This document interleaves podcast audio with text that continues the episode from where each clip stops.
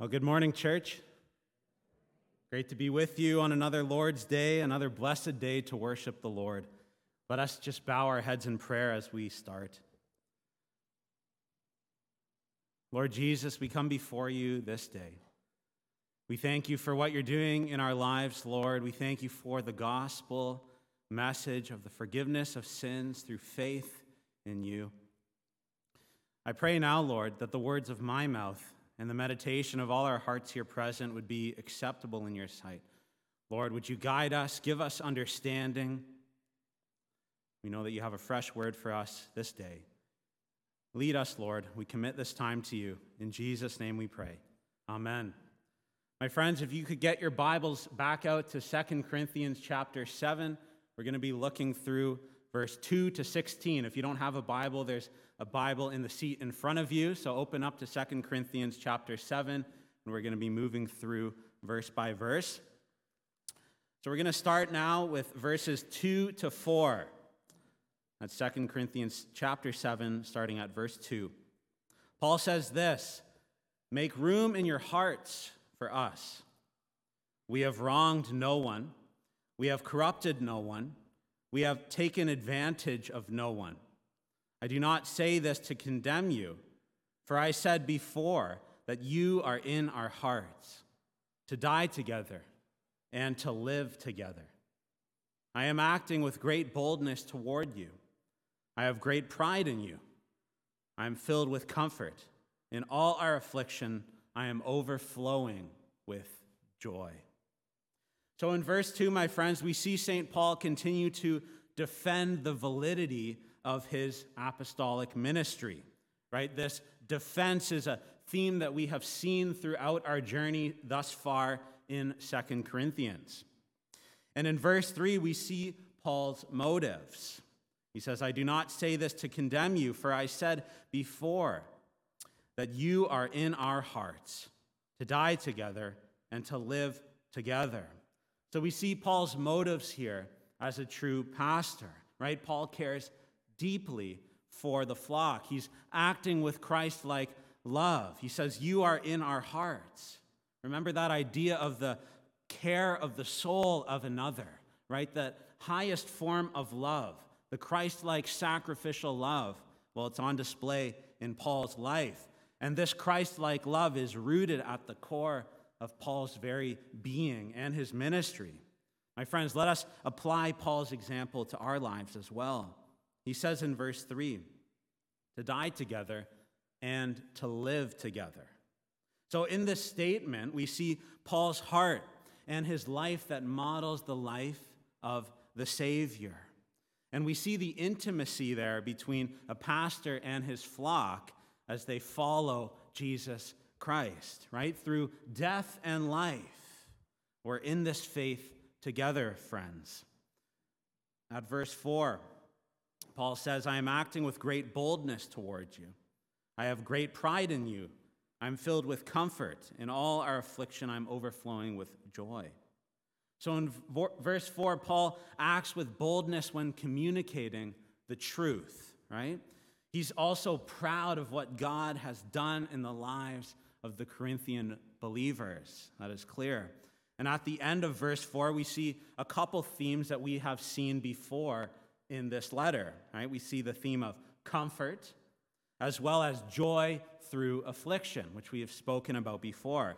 Comfort in that Paul is comforted by the godly repentance that has taken place in the Corinthian church, right? The work of God in the church's life. And we'll start to see this as we unpack this passage. So we see comfort, and we also see joy through affliction, right? Paul says at the end of verse 4, I'm overflowing with joy, right? Even in all our affliction, I'm overflowing with joy. And so that deep seated eternal joy that can never be taken away from the believer, even through earthly trials and affliction, that deep seated joy is present in the Apostle Paul's life and in the true Christian's life as well. Let's keep moving here at verse 5 to 7. Paul says this For even when we came into Macedonia, our bodies had no rest, but we were afflicted at every turn, fighting without and fear within. But God, who comforts the downcast, comforted us by the coming of Titus. And not only by his coming, but also by the comfort with which he was comforted by you. As he told us of your longing, your mourning, your zeal for me, so that I rejoiced still more. So, in verse 5, my friends, we can recall the narrative that Paul has brought us through. If you recall what we learned back in chapter 2 onward, at one point, Paul had made a painful visit to the Corinthian church. So let's just recall this. He made a painful visit to the Corinthian church, and this visit that he made did not go well, right? It was painful. There was some serious opposition to Paul and his gospel ministry. And so, after this painful visit, Paul wrote a severe letter, right? And this is a letter that we actually don't have. We don't have a copy of. The severe letter that he wrote.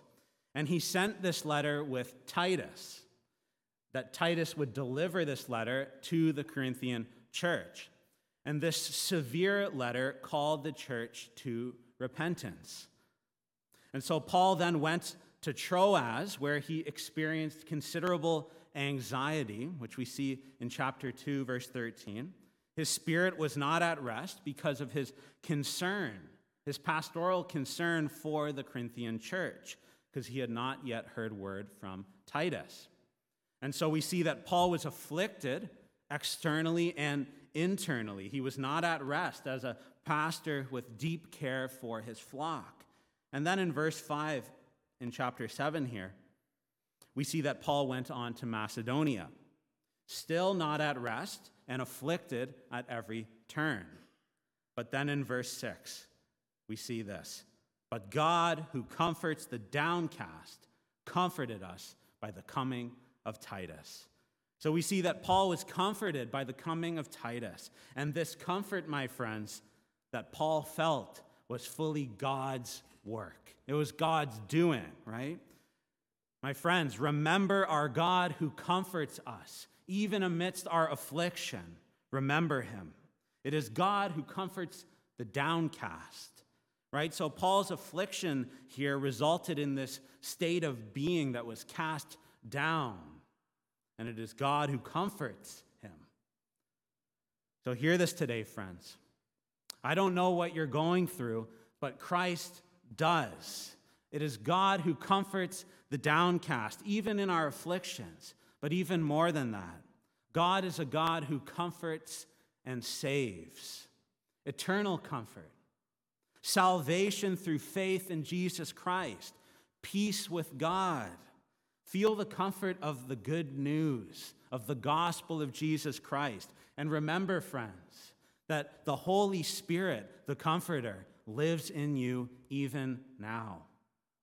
So, in verse 5 to 7, as we look at the immediate context, we see Paul comforted by the coming of Titus, and in the news that the Corinthian church had received this severe letter well.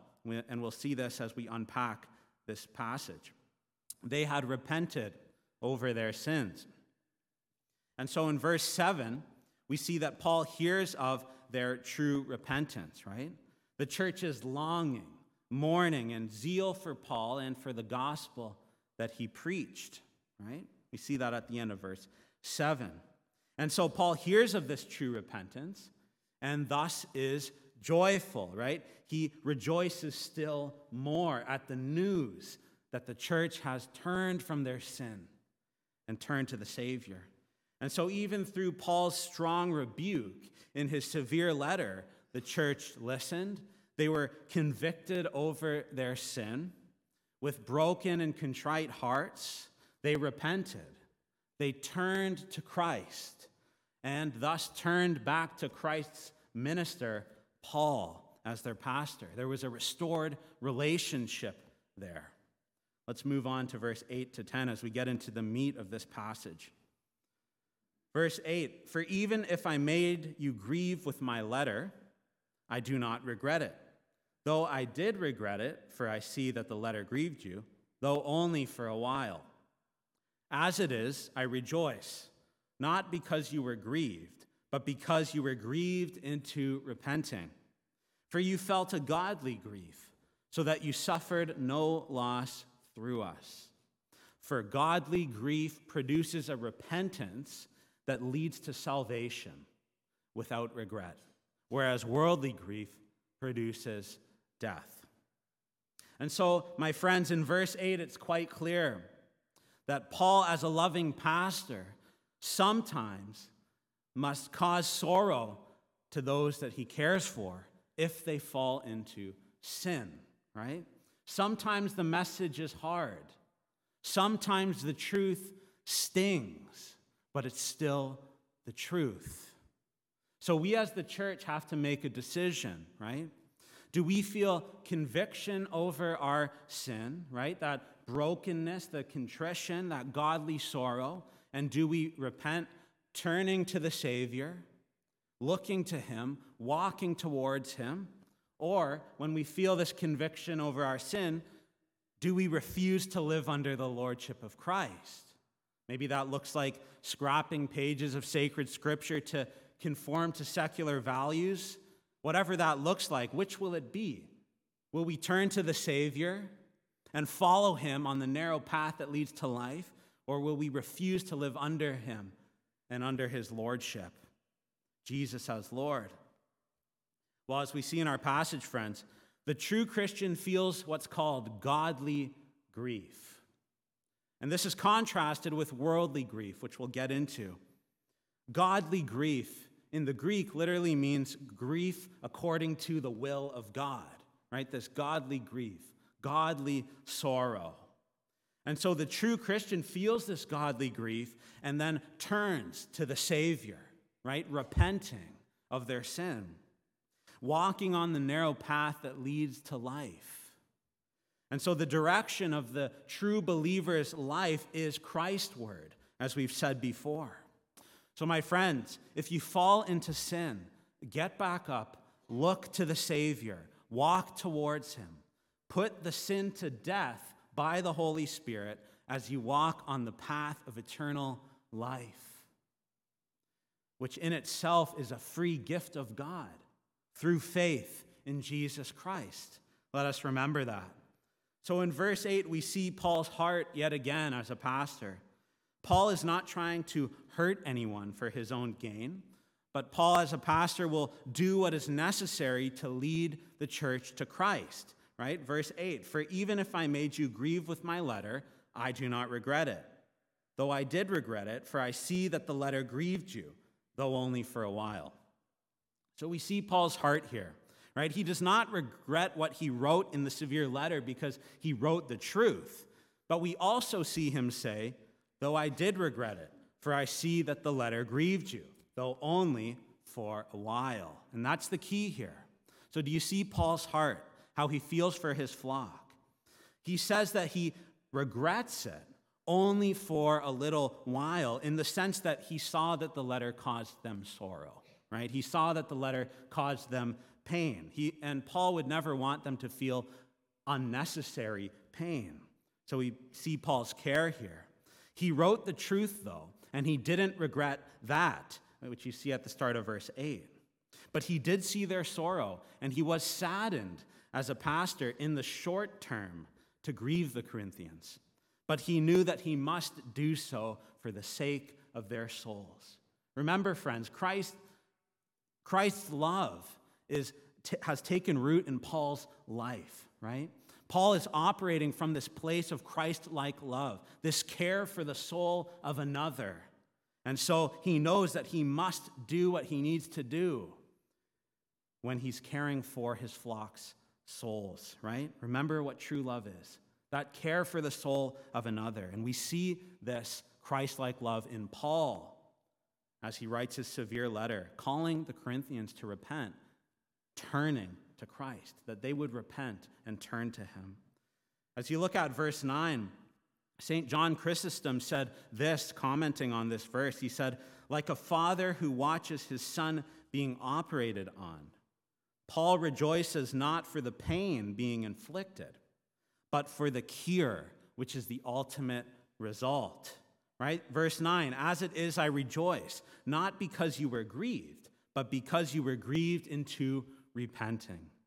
For you felt a godly grief, so that you suffered no loss through us. So, Paul, though saddened for a little while, knew that this kind of grief, this godly grief, this godly sorrow does not stay stagnant, right? It leads to repentance. This is godly grief, which you see at verse 9.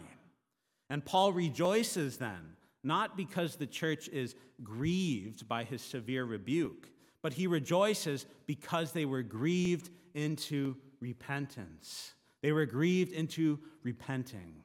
They felt this godly grief. They were not merely sorrowful, right? They felt sorrow that led to the point of repentance.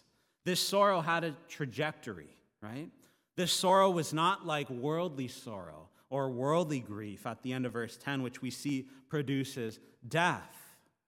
But this godly grief, right? This godly grief, this godly sorrow, pain, and distress over sin, this type of sorrow does not leave you in despair. No, this sorrow leads you to the Savior.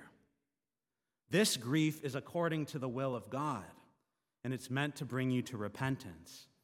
That word repentance, that change of direction, right? That change of mind, that turning from your sin and turning to the Savior. That's what repentance is, and we'll unpack this as we continue to work through. When we repent like this, it leads to salvation, right? Look at verse 10. For godly grief produces a repentance that leads to salvation without regret. So, this type of repentance leads to salvation because we're no longer walking on the wide road that leads to destruction, but instead we are walking with Christ on the narrow path that leads to eternity.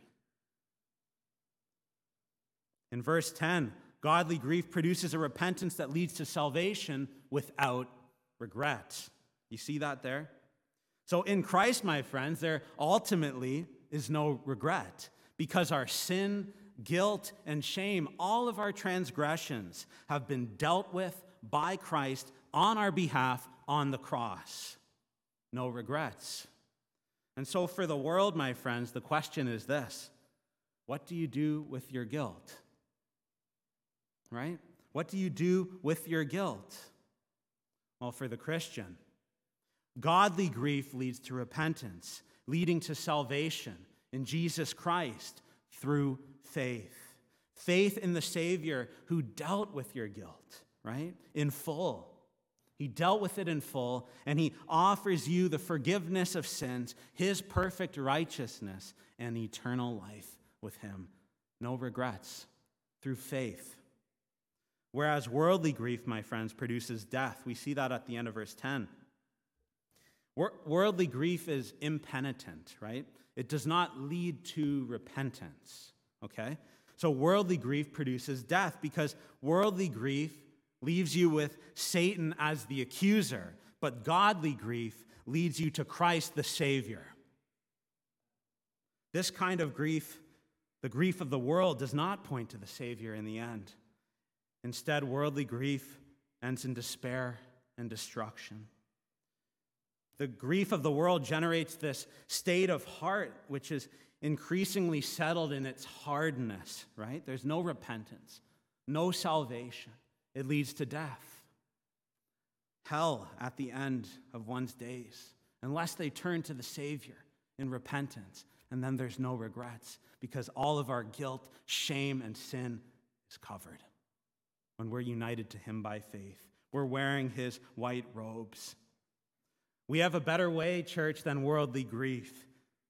Let us speak the truth, just like Paul, even when it's tough, even when there's sorrow, right? That we would ultimately point people to Jesus. That we would look to the Savior and that we would implore others to look to the Savior as well, that they too would walk on the narrow path that leads to life. Let's look at verse 11 and 12. Verse 11 For we see what earnestness this godly grief has produced in you, but also what eagerness to clear yourselves, what indignation, what fear, what longing, what zeal, what punishment. At every point, you have proved yourselves innocent in the matter. So, although I wrote to you, it was not for the sake of the one who did the wrong, nor for the sake of the one who suffered the wrong, but in order that your earnestness for us might be revealed to you in the sight of God. So in verse 11, my friends, we see that this godly grief, right, this brokenness over our sins for having offended God, this contrition, this godly grief has produced earnestness and eagerness in the Corinthians, right? They heard the truth, they felt godly sorrow, they repented quickly, they turned to Jesus eagerly. Because, my friends, this godly grief does not end in grief. It's not like worldly grief. This godly grief flows beyond the sorrow to repentance and regained joy, right? Restored joy in Jesus Christ. He says in verse 11, Paul says, What eagerness to clear yourselves. Well, my friends, as we said, how does one clear himself of guilt? Only through faith in the Savior, who dealt with all of our guilt and shame. And so we see this eagerness in the Corinthians to get right with God, the fear of the Lord at work, true zeal in their hearts, that they would turn to Christ and all would be well with their souls. And so Paul hears that the Corinthian church has entered this fully restored relationship with Christ and thus with his apostle Paul through true repentance, Paul as their pastor. And thus they are declared innocent. No longer guilty, but innocent through faith in Christ, right? Pardoned and justified. Let us pause here, friends, as we reflect on the meaning of true repentance. As we have seen from verse 8 onward, this true repentance. I really love this quote from J.I. Packer. He says this In the military, nobody doubts what's meant when the order is given halt, about turn, quick march. It means that the soldiers are being told to turn their backs on the direction in which they were going and to start marching in the opposite direction from the way they were going before. And that's what repentance is. God says, Turn around, face me, walk towards me. And so, the true Christian, my friends, who has been saved by grace through faith, repenting of their sins and conversion, is now walking securely on the narrow path that leads to life. But even still, the true Christian must repent daily and continually, confessing their sins and adjusting their direction, right? Those incremental adjustments, that ongoing turning from sin by the Holy Spirit as we walk on the road of salvation, that repentant life, because sometimes even the Christian can get caught in the weeds along the journey. But they can rest assured that their Savior, in whom they have put their faith, will never let them stray from the narrow path ultimately. If they have truly repented initially, believed and been saved in Jesus Christ, Christ will bring them to eternity. This is the assurance we have in Christ. The end of the narrow path, the Savior bringing his sheep home. So in verse 11, we see what this godly grief looks like and the fruit that it produces, right? Earnestness, eagerness, etc. And so we see that godly grief, godly sorrow is anything but complacent, right? Rather, it ignites a swell of healthy responsiveness and genuine feeling. The Corinthians are thus now innocent in the matter. Think about that for a second. Innocent in the matter, as they have repented and turned to the Savior, who is truly the innocent one, the lamb without blemish. My friends, let us also be united to him by faith and enjoy all of his benefits. In verse 12, let us look here. So, although I wrote to you, it was not for the sake of the one who did the wrong, nor for the sake of the one who suffered the wrong, but in order that your earnestness for us might be revealed to you in the sight of God. So we see in verse 12 that Paul speaks of why he wrote the severe letter, right? Not ultimately for the sake of a leader that had opposed Paul during his painful visit, right? Recall that painful visit that caused Paul to write the severe letter. Paul's severe letter was not primarily to engage either the offending party or the offended party in Corinth, which we see in chapter 2, but rather the purpose of Paul's difficult letter was to raise to the surface in unmistakable clarity the genuineness of the Corinthians' loyalty to Paul and thus to the gospel of Jesus Christ. And we, we had seen the Corinthians' firm discipline of the offender in chapter 2, as well as their genuine repentance, which reinforced and manifested their obedience to Christ and to Paul as their pastor. And so, Paul, as a pastor, gave them a hard message the truth. Paul himself even felt the emotional weight of it, right? He was emotionally affected. He was not at rest at times until Titus came with the news that the church had turned, they had repented. He was affected emotionally as he gave them the message because Paul did not like to see his flock in sorrow without cause. And yet, Paul knew that he had to speak this message, calling out sin in the flock's life and calling them to repentance, that the flock would feel conviction over their sin, turn in repentance, earnestly seeking a restored relationship with Paul as their pastor through Christ Of course, these are fitting themes for us this week as RD preached a hard topic and a hard truth last week. And I can reassure you, friends, that he, like Paul, felt the weight of it as he cares deeply for you, as all of us do. That we would receive these hard messages well, right? Feel godly grief over our sin, repent where needed, turning toward Christ, as RD charts a course for us that is Christward. In conversations with him this week, he expressed that he felt the weight, just like Paul in this situation. A pastor feeling the weight of calling out sin. And yet the truth must still be spoken with boldness, as RD did, as he called us to examine our sin and pointed us to the Savior, right? That's what Paul's doing here. That our church, my friends, would always be a church that lives under the lordship of Jesus Christ in all things, even as we live in this secular world. And so, my friends, whether we're dealing with the pride movement, abortion, or other issues, where secular leaders are putting pressure on the church to accept and affirm, remember, we are not meant to march finally in Caesar's army.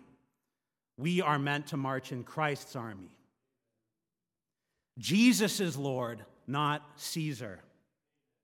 So let us turn to our Lord and walk towards him in repentance. Let us not be conformed to the world. We must feel the heaviness of our sin, feel that godly sorrow when we've offended God, hating our sin. But that's not the end, friends. The gospel of Jesus Christ lifts our burdens. The sorrow leads to a Savior.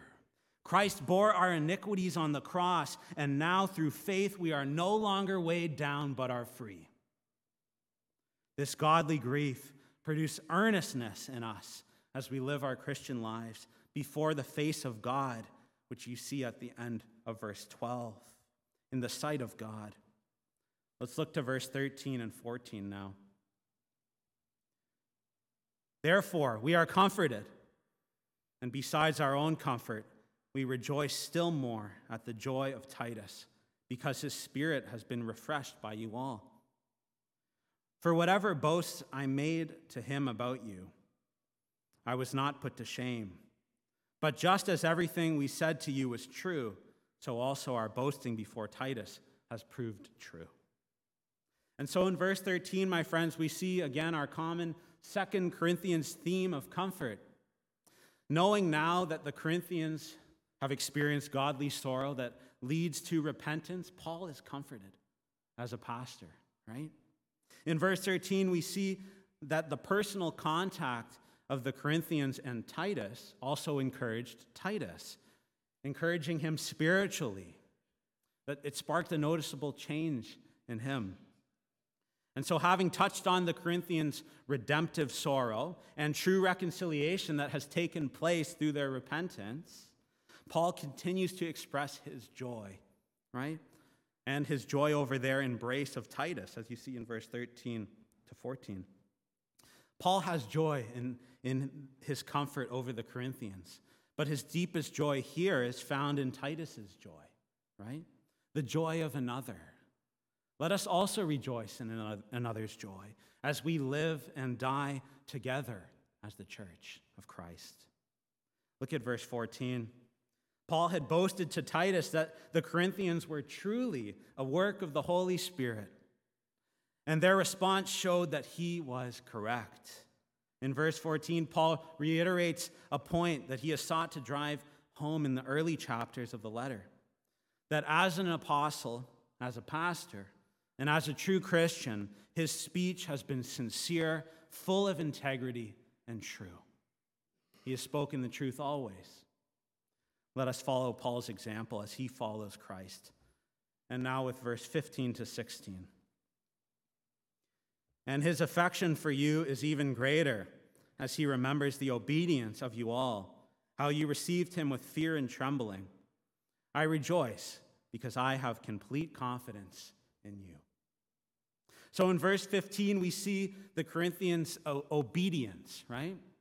In how they received Titus, along with Paul's severe letter that called them to repentance. And we see their response here fear and trembling, right? Fear and trembling. The utter seriousness and wholehearted sincerity, mindful of eternal realities that are at stake. Fear and trembling. This was Paul's description of the Corinthians' response to God's call to obedience, right? Godly grief, repentance, salvation without regret, and obedient faith in Jesus Christ. So the Holy Spirit had clearly been at work in the hearts of the Corinthians, convicting them over their sin, leading them to repentance, and living this life of obedient faith. Obedience to Christ as Lord, right? living under the lordship of Christ, marching in Jesus' army. As Paul has heard of the Corinthians' obedience and their renewed spiritual health, he now assures them of his full confidence in them. Look at verse 16. I rejoice because I have complete confidence in you. Why does Paul have this confidence? Well, it's because Paul sees the work of the Holy Spirit in their lives. God is at work, and thus Paul has complete confidence. True confidence in Christ, who is working in the life of his church. So, Paul has this confidence that the Corinthians as a body are truly believers. Evidenced by their godly grief and repentance that leads to salvation and their obedience in Jesus Christ. That the Corinthian church is walking on the narrow path that leads to life and Paul rejoices. Let us remember this message, church, that we too would be quick to repent when we feel conviction over our sin as we turn to the Savior in all things. That our joy would be restored in Christ as we turn to Him. And I wanted to read Psalm 51, if you could turn there with me, as this is one of the best examples in Scripture of godly grief and repentance. Psalm 51 says this Have mercy on me, O God, according to your steadfast love. according to your abundant mercy, blot out my transgressions. Wash me thoroughly from my iniquity and cleanse me from my sin. For I know my transgressions, and my sin is ever before me. Against you, you only have I sinned and done what is evil in your sight, so that you may be justified in your words and blameless in your judgment. Behold, I was brought forth in iniquity and in sin did my mother conceive me. Behold, you delight in truth in the inward being, and you teach me wisdom in the secret heart. Purge me with hyssop, and I shall be clean. Wash me, and I shall be whiter than snow.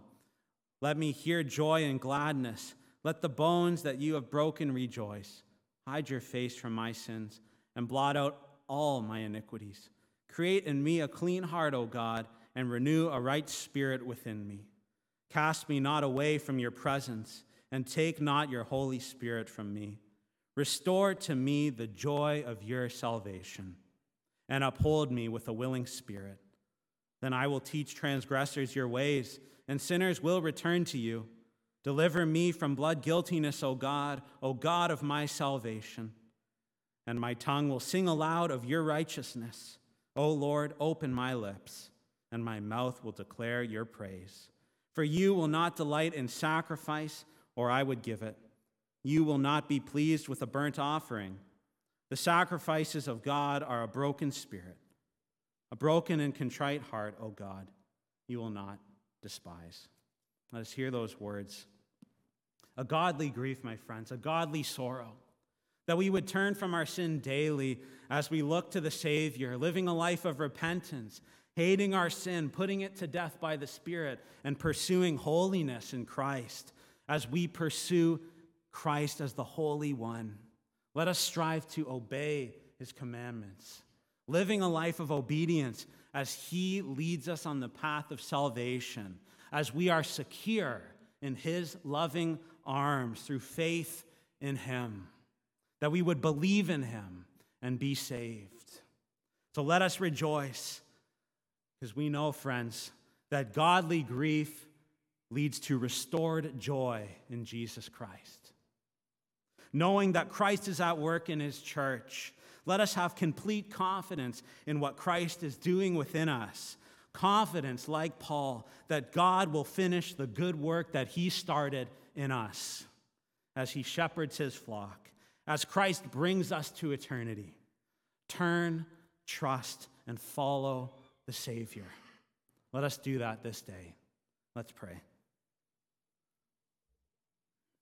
Lord, we come before you. We thank you for the gift of repentance, Lord.